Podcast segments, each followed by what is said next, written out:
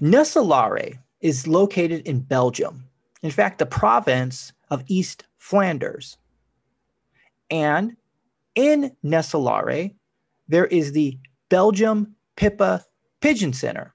And at the Belgium PIPA Pigeon Center recently, a racing pigeon named New Kim sold for $1.9 million after a two week auction. Now, the Associated Press reports that the deal took flight from New Kim's original starting price of over 200 euros, which translated into American dollars is $236. But there was a bidding war that was accelerated by two anonymous Chinese bidders. And they raised the price of New Kim by over $325,000 over a half hour of the bidding. So then it skyrocketed from $236 all the way up to $1.9 million. And they sold the racing pigeon for $1.9 million. Now, the color yellow. The color yellow can mean several different things. By definition, it's a color which resonates with the left or logic side of the brain, and it helps create mental agility and perception. Also, the color yellow, by definition, is considered the lightest hue of the spectrum. And color psychology of yellow said it's uplifting and illuminating and offered hope and happiness and cheerfulness and fun. And yellow inspires original thought and inquisitiveness. But then again, the color yellow is said to produce anxiety because it's fast moving and it can cause you to feel agitated. And yellow also has a tendency to make you more mentally analytical and critical, but this includes being self critical as well as being critical of others. So when you see a pigeon going for $1.9 million, the person who sold that pigeon for $1.9 million could be very ecstatic now, you can also think, my goodness, it's a pigeon. Couldn't you use the $1.9 million for other things? So we have various postures and we have tension within those postures. So, in your own life, at this time and moment, worry. Do you worry about being judged or do you worry about being perfect? Or how about this? Can we switch the way that we carry ourselves, to being thankful for what you have and seeing your contribution as a gift to the world. But can you also embrace the idea of both gratitude and sadness and hold them both together? Welcome to the Steven Thompson Experience. My name is Steven Thompson, and this is my experience. I seek to inform with care and compassion and speak for those who can't speak for themselves. I use history to uncover inspirational heroes from the past and music to motivate us to think and inspire us to act from the best versions of ourselves and along with racing pigeons and the color yellow. Using this to set up the song for the day and the tension because today I'm going to use the song I'm Coming Out. I'm Coming Out is a 1979 Diana Ross song. And she asked the founding members of the band Chic to help her make material for a new album. And she was excited because she saw the band Chic in concert. She took her daughter to see the band Chic. So Diana Ross got the idea of that album. So Nile Rodgers, the founding member of Chic, he got the idea for the song I'm Coming Out because he noticed three different drag queens dressed as Diana Ross at a New York nightclub called the Gigi Barnum Room. Now, Diana Ross loved these lyrics because she was leaving Motown Records. And it was the idea that she was coming out from under Berry Gordy's thumb. So she was going to be an artist on her own. And the lyrics were this I'm coming out. I want the, the world to know. Got to let it show. I'm coming out. I want the world to know. I got to let it show. There's a new me coming out and I just had to live and I just want to give. I'm completely positive. And I think this time around, I'm going to do it like you never knew it.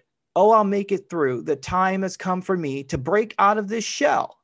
I have to shout that I'm coming out. And the interesting thing is that when Diana Ross took this, to a, a, DJ in New York. The DJ in New York was like, Well, don't you know that this is a term that uh, a homosexual uses when they come out of the closet. And Diana Ross was upset at first. She went back to Rodgers and said, What are you trying to do? Are you trying to ruin my career?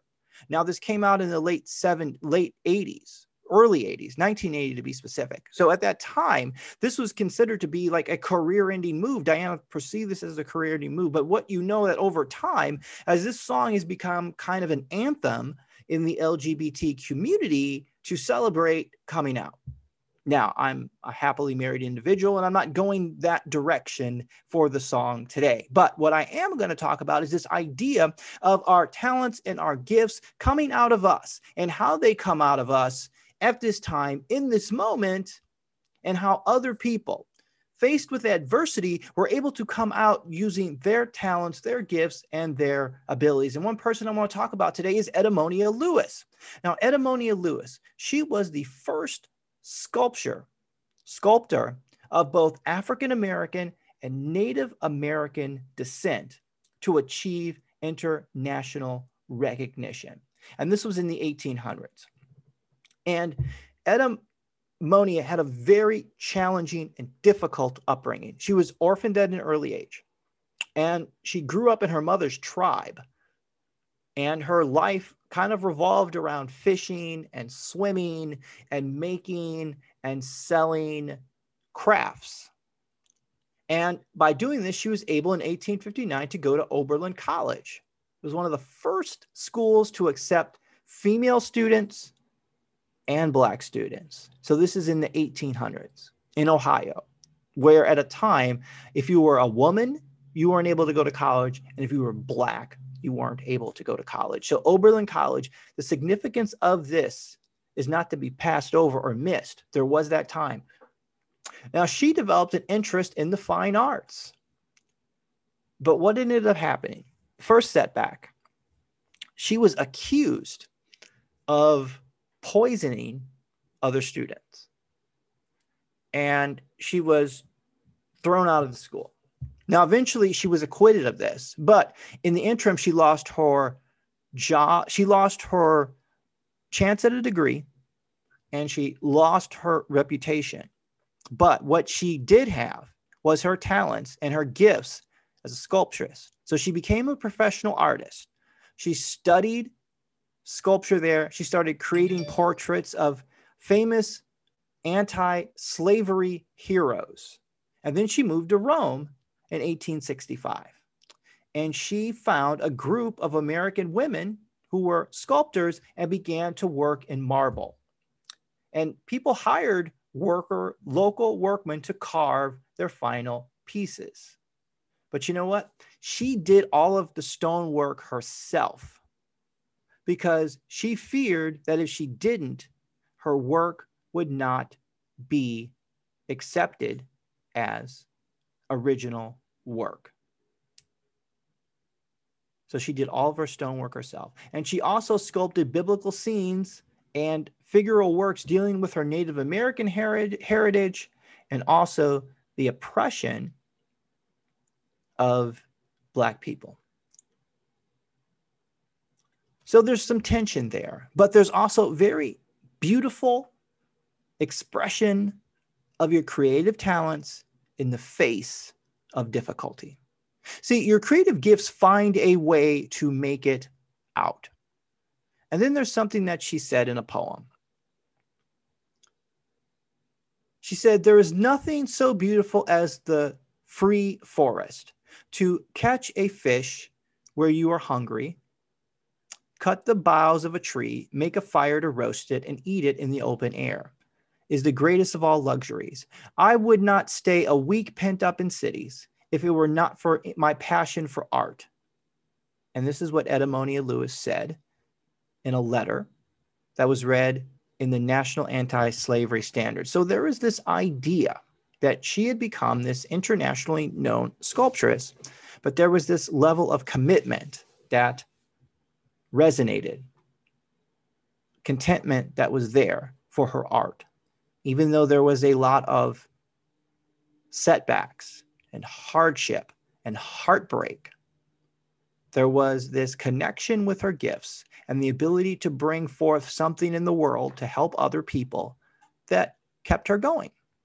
And she found contentment in that. There's a, a, a scripture in the book of Hebrews 13, verse 5, and it says this Keep yourselves free from the love of money and be content with what you have because God has said, Never will I leave you, never will I forsake you. Now, that is not telling you to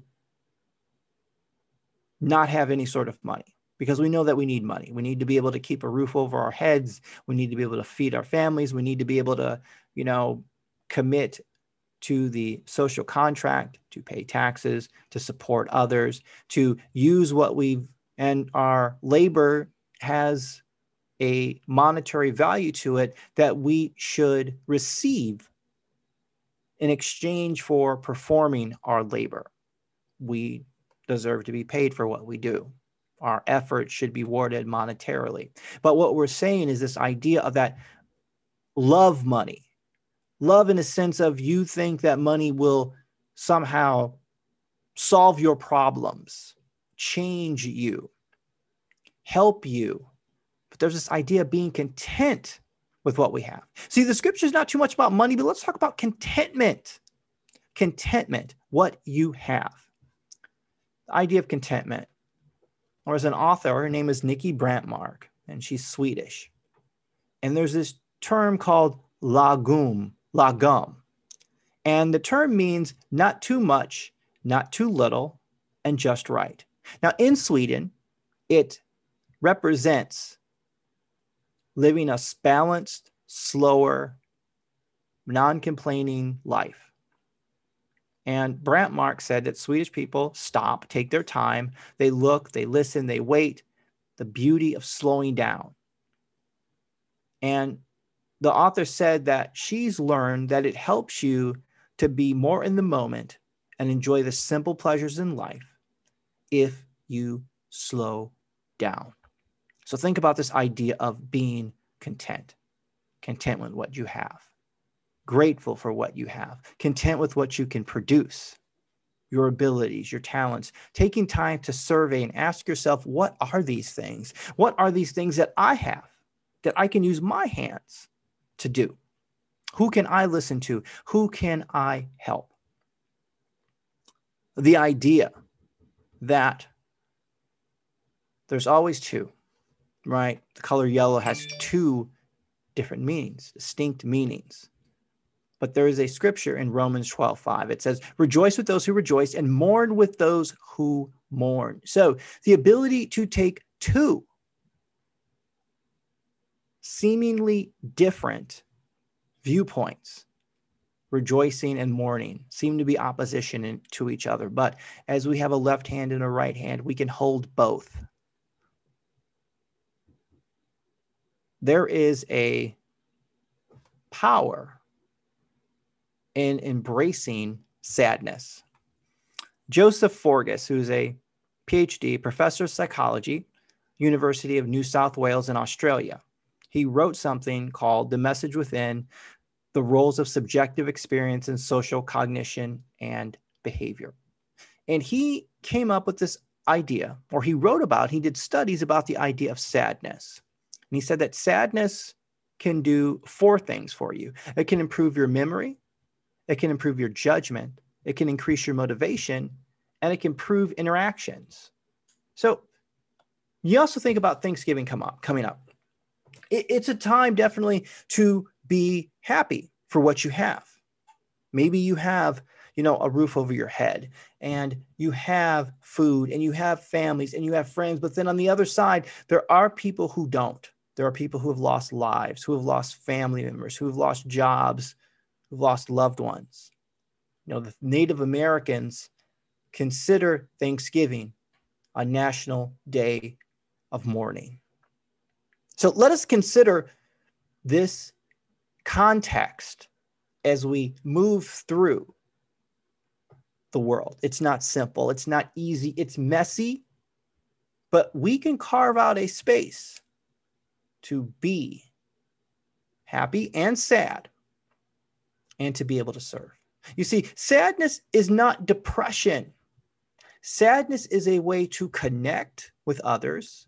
Sadness is a way to be generous to others because you see, when you know that someone else is suffering, when someone else is hurting, you may take the time to say, Hey, I want to help in some way that I can, because I may have the means to help someone else. And maybe one day when I'm in a position where I'm hurting, there will be somebody there for me. As Diana Ross said, there's a new me coming out, and I just had to live, and I want to give. I'm completely positive. I think this time around, I'm going to do it like you never knew it. Oh, I'll make it through. The time has come for me to break out of the shell. I've had to shout that I'm coming out. So if you think this week about coming out, what do you need to bring out? Is it your talents? Is it your gifts? Can you take time out to be more content? Can you take time out to be more grateful? You see, we have time to be thankful. We have time to be grateful. We have time to acknowledge and we have time to be sad. But let's focus on being a little more content with what we have and to be able to give a little more from what we also have and be grateful and thankful for all of those. This is Steven Thompson. Thank you for being a part of my experience. I may know you or I may not, but know this you are valuable, you are loved, you have talents, gifts, and abilities that the world needs. I don't know where you are on your journey, but find those gifts and use them. Go out today and put some good into the world and have a great Thanksgiving. See you next week. Bye bye.